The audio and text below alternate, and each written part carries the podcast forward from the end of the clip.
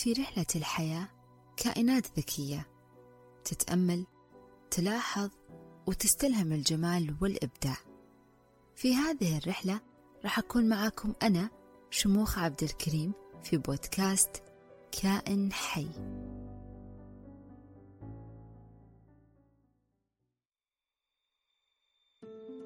حلقة اليوم عبارة عن قصة لا تمت للحقيقة بصلة، لكني أعتبر أحداثها أشبه بالنوافذ التي أطل بها معكم على مدارس الفن التشكيلي وأبرز خصائصها وروادها، وكيف نستطيع إعارة مزيد من الانتباه لهذا الفن الراقي. تنويه بسيط: الحلقة هذه بلس 18 لأنه بعض أحداثها عنيفة شوي، قد تسبب لك الانزعاج. وأيضاً عندي طلب بسيط، هو أنه تستمتع معي بنص أثمان عابد وصوتي أنا شموخ عبد الكريم في حلقة جديدة بعنوان السجينة.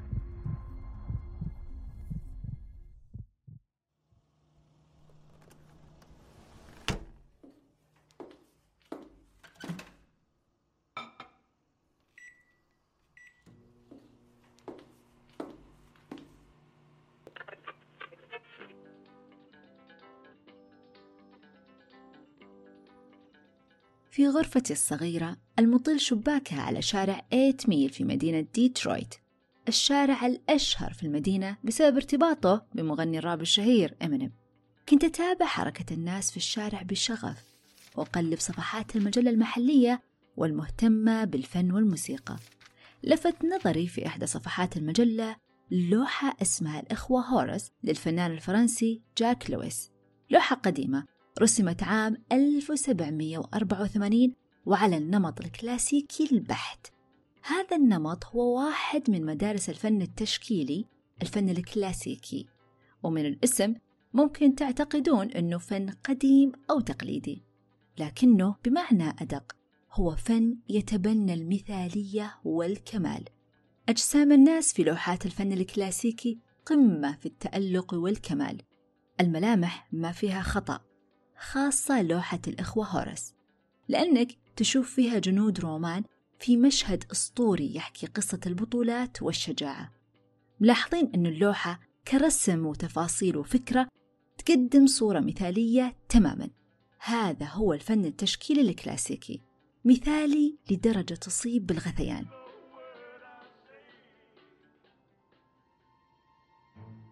الصراحة مو بس اللوحة اللي أصابتني بالغثيان، بل أيضاً الاتصال الهاتفي اللي قطع علي حبل أفكاري أصابني بالغثيان. عذراً لإزعاجك آنسة شموخ، معك مكتب المباحث الفيدرالية بولاية ميشيغان. هكذا قالت المتصلة بنبرة أمريكية هادئة ورسمية، مما جعلني أضحك بشكل هستيري وأقول: قديمة يا منى الحركات هذه، بطلي مقالبك الطفولية. طبيعي ما أخذ هذا الاتصال على محمل الجد، خاصة أني أعرف منى وأعرف أنها راعية مقالب واستهبال، وعلى الرغم من أنه أكره مقالب منى الطفولية لن يتحملها الحب الشديد لها. المهم أنه منى، أو اللي اعتقدت أنها منى وقاعدة تمزح معي، قالت: أعتذر سيدتي، لا أتحدث اللغة العربية. هنا صرت أقول في نفسي: يا ليت المتصلة كانت منى، ويا ليت كان الاتصال مقلب سخيف من مقالبها. ولكن للأسف الاتصال كان فعلا من مكتب المباحث الفيدرالية بولاية ميشيغان. يو يا كمية الرعب والخوف لما قالت لي المحققة الفيدرالية بكل صرامة ووضوح: آنسة شموخ، لا أعرف عما تتحدثين، معك المحققة ناتلي ماركس من مكتب التحقيقات الرئيسي بولاية ميشيغان، تحتاجين زيارة مكتبنا القابع بشارع كذا كذا كذا. هذه مو منى، من سابع المستحيلات تكون منى. ما ركزت في موقع المكتب، وكيف لي أن أركز؟ أنا ذيك الإنسانة البريئة اللي ما أؤذي دجاجة حتى، ما رصدت لي مخالفة مرورية أبدا. يتم استدعائي للFBI بكبره. رفضت المحققة تذكر لي سبب الاستدعاء، وحرصت أني آخذ منها تفاصيل المكان أكثر من مرة، لأنه عقلي ما كان في مكانه وقتها، وقلبي كان ينبض، حسيت كأنه في راسي.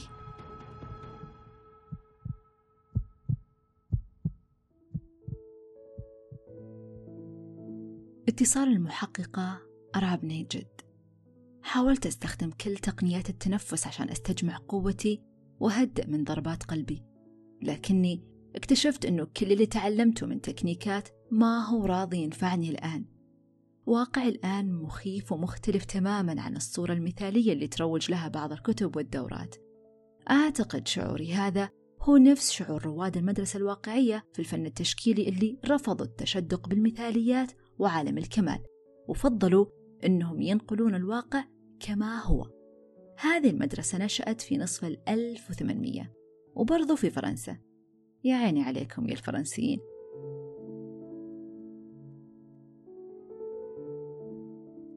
اللي يحب فيكم يعير انتباهه للوحة من لوحات الفن الواقعي، أوصيكم تشوفون لوحة مغربلات القمح للفنان جوستاف كوريه.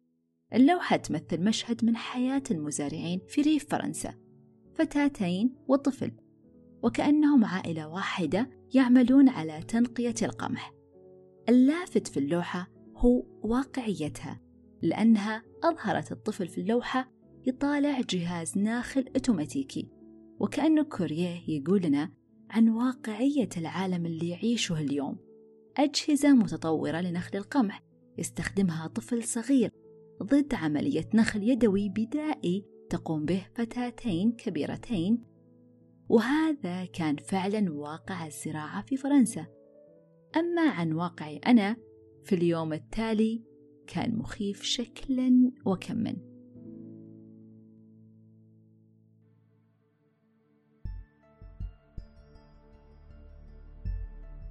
عكس كل صباحاتي المليئة بالفيروزيات وأكواب القهوة السوداء، بدأ صباحي بانطلاق المنبه اللي عمره ما كان هو اللي صحيني.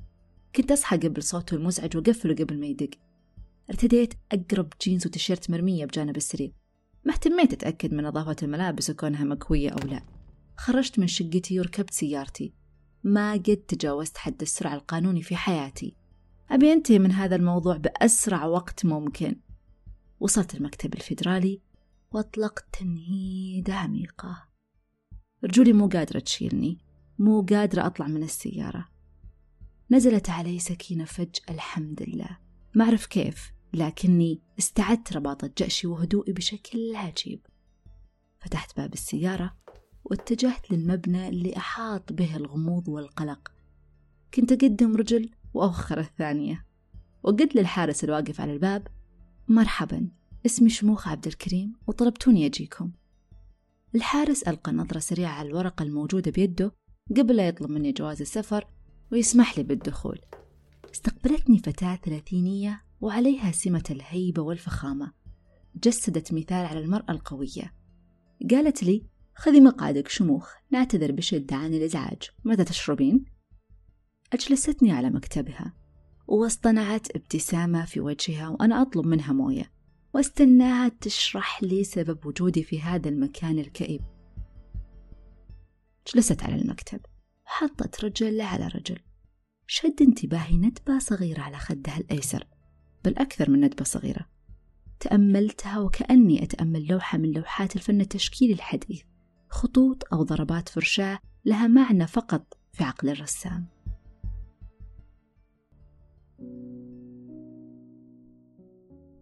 قبل ما يدور حوار بيني وبين موظفة مكتب التحقيقات، راح خيالي بعيد مع ندبات وجهها. ندبات ملونة تمردت على بياض وجهها الصافي. ذكرتني ندباتها بمدرسة جديدة في الفن التشكيلي في نهاية 1700 واسمها المدرسة الرومانسية، وهي ما هي رومانسية لأنها لوحات تمثل حبيب وحبيبة جالسين على الشط. لا، رومانسية هنا معناها خيالية، تظهر مشاعر الفنان وأفكاره الداخلية العفوية، زي لوحة الفنان الألماني كاسبر ديفيد اللي اسمها متجول فوق بحر الضباب. اللوحة عظيمة، شاب واقف على حافة صخرة أمام البحر، ظهره لنا كمشاهدين للوحة، لابس بالطو أخضر ويعتكز على عصا، شعره متطاير وكأن الرياح تلعب به وبالبحر، لكن البحر عبارة عن ضباب يملأ منتصف اللوحة. لوحة أبرز ملامحها رجل غامض غير معروف لأنه معطينا ظهره. طبيعة ليست جميلة لكنها ساحرة، ساحرة الشكل كبحر الضباب، رجل متأمل في مصير مجهول خلف الضباب، كلها تعبير عن مشاعر خيالية للرسام مثلت المدرسة الرومانسية. تأملي في الموظفة ذكرني أيضا بالمدرسة الوحشية، واسمها الغريب هذا جاء بسبب أنه أحد روادها لما شاف لوحة لزميله قال أنت وحش من الوحوش، فعلا للفنانين فيما يسمون مذاهبه. كانت الموظفة ترتدي سترة رسمية لكنها تطرز ملابسها ببرش عليه خلطة ألوان غريبة فاقعة. هذا الإسراف في تباين الألوان ذكرني فعلا بالمدرسة الوحشية اللي تركز على ألوان اللوحة الصارخة والجريئة زي البنفسجي البرتقالي والأصفر. متخيلين كيف راح تصير اللوحة فاقعة الألوان ومليانة بهجة ومتع حياة؟ شوفوا مثلا لوحة فيلا دي فرانز للرسام الفرنسي هنري ماتس، لوحة لغرفة في فندق في طنجة مليان تغذية برتقالية صفراء وبنفسجية.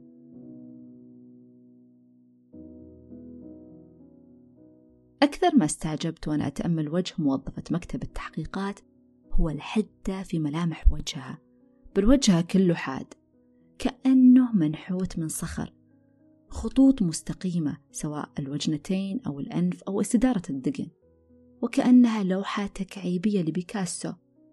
نعم كل شيء مكعبات كأنك في لعبة ماينكرافت، لكن ليه بيكاسو اخترع مدرسة تكعيبية؟ لأنه في عصر كثرت فيها الصور الفوتوغرافية وصار الواقع يمكن رؤيته في لوحة مصورة فوتوغرافيا، كان لابد أن يثور الفنان على الرتابة ويقدم خلق جديد. هو أجاد في تفكيك وجوه الناس، الأشجار، الشوارع، المباني، وعاد تبسيطها في مكعبات وخطوط هندسية، إعادة تخليق للواقع في شكل مكعبات. شوف لوحة المرأة الباكية أو Weeping Women وراح تعرف بالتأكيد كيف فكك بيكاسو معاناة المرأة وعاد تركيبها بطريقته المكعبة. كل هذا الحوار دار في ذهني بسرعة وأنا أتأمل وجه الموظفة اللي أيقظتني من سباتي وسألتني سؤال أعادني للقلق مرة أخرى.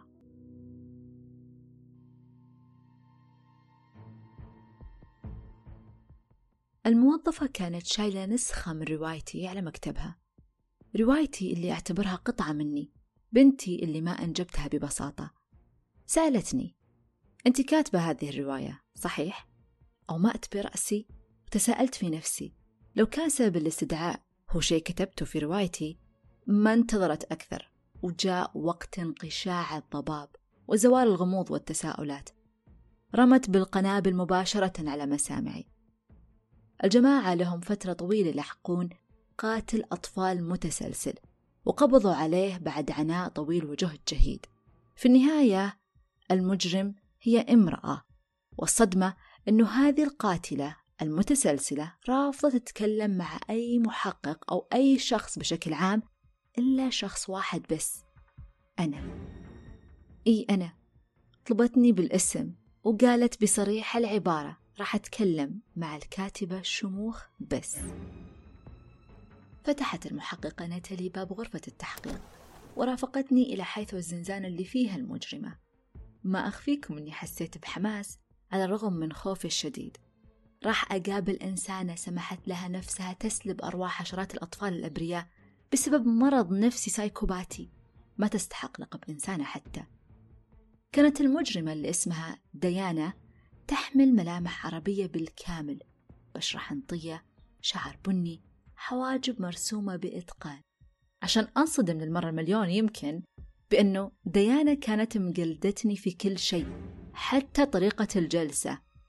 جلسة ديانا اللي أعطيتها عمر في 30s مصفدة للطاولة وعليها ملابس السجون البرتقالية. شعرها البني اللي بطول شعري كان مربوط على شكل كعكة زي ما دايما أحب أربطه، مع الآيلاينر والبلشر الخفيف والروج الأحمر الفاقع زي كل صوري في الأنستا. يا ناس هذه البنت حتى جلستي مقلدتها بنفس الزاوية على الكرسي عشان تجلطني أيضا وتعطيني نصف ابتسامة زي ابتسامتي بالضبط. جلست بتوتر وأنا أقول لنفسي يلا يا شموخ، راح تسوين معروف عظيم للمجتمع بكلامك مع المريضة هذه. أسل نفسي وأنا أتجنب النظر المباشر في عيونها. بدون مقدمات انطلقت ديانا في سرد روايتي من حفظها بمشاعر صادقة واندماج مو عادي، وبعربية فصيحة بليغة أكدت لي إتقانها للغة العربية. ما عرفتش أسوي، فبقيت صامتة أستمع لها وهي تتعمق في أحداث روايتي بتعجب. أنا نفسي محافظة أحداث روايتي. للي ما يعرف روايتي منكم، تصنيفها بوليسي وإثارة. تتحدث عن محققة تحاول القبض على مجرمة لسنين طويلة، وكأن المجرمة كانت تتحدى المحققة للإمساك بها في كل جريمة ترتكبها.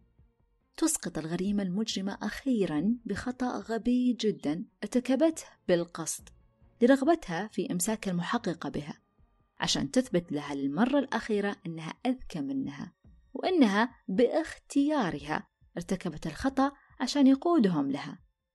لحظة، في روايتي المجرمة كانت قاتلة أطفال متسلسلة لحقدها الشديد على الأطفال اللي نعموا بأفضل تربية من عوائل راقية، بسبب أن المجرمة نشأت في ميتم وعانت طيلة حياتها هناك. وديانا أيضا متهمة بقتل أطفال بشكل متسلسل، عشان كذا يعني هي تبغى تتكلم معاي؟ غريبة فعلا هي الحياة، وغريبين إحنا فيها. كيف ما نقدر ببساطة نشعر بالرضا والسعادة ونلبس نظارة القلق باستمرار؟ الحياة بسبب هذه النظارة كأنها لوحة سريالية أو فن فوق الواقع، كما يسمى هذا الفن التشكيلي، تصورات جامحة من العقل اللاواعي للرسام. أبرز فنانينه الأسباني سلفادور دالي، ولوحته الشهيرة مثلا الأفيال. تحس لوحاته كأنها أحلام عصر. نعم، في نومة العصر أنا أعرف الشخصيات اللي في حلمي، لكن في شيء غلط في سلوكهم أو أشكالهم أو حتى جمعتهم مع بعض. رئيس دولة أوروبية لكنه في الحلم قصير جدا، يشرب نخبة انتصاره مع عامل قهوة أعرفه لكنه يعمل وزير في هذه الدولة الأوروبية، ويشرف على خدمتهم بطريق أنيق جدا. وكل هذا المشهد على أنغام مهرجان حمو بيكا. هذه هي السريالية باختصار.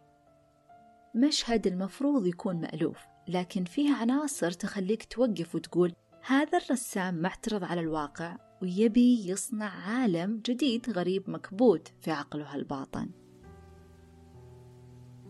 3 مدارس تالية في الفن التشكيلي خلافت السريالية.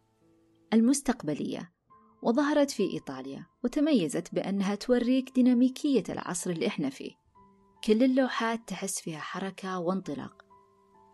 المدرسة التعبيرية، وهي تستخدم تثقيل الألوان للتعبير عن المشاعر. وأخيراً المدرسة التأثيرية أو الانطباعية في فرنسا، واللي تعتمد على تكنيكات جديدة لفرش الرسم وجرأة في الألوان. لحد يقول لي ما أعرف الانطباعية، لأنكم مستحيل ما تعرفون الهولندي فان جوخ ولوحته المشهورة ليلة النجوم.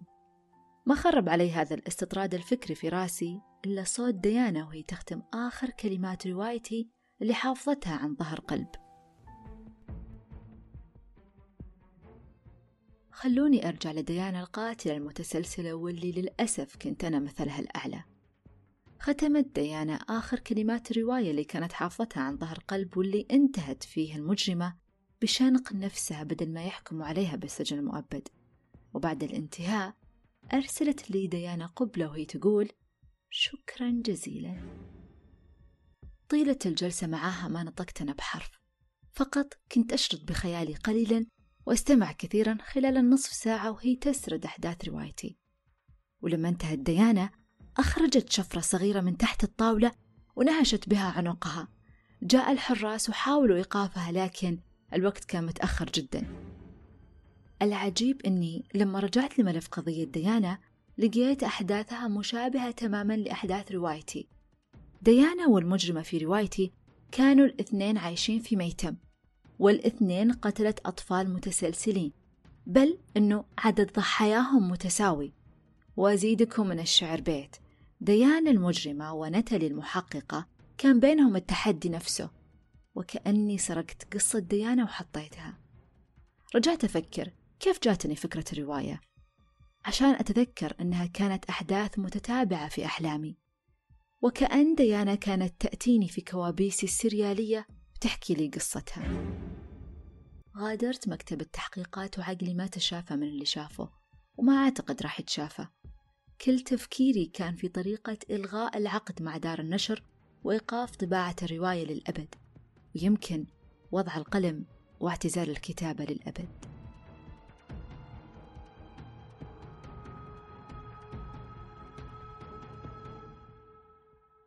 أصدقائي، في النهاية أقول لكم أنه أحداث هذا القصة وشخصياتها خيالية لا تمت للواقع بصلة، لكن بمجرد استدعائها أضمن لكم رفع انتباهكم لمدارس الفن التشكيلي.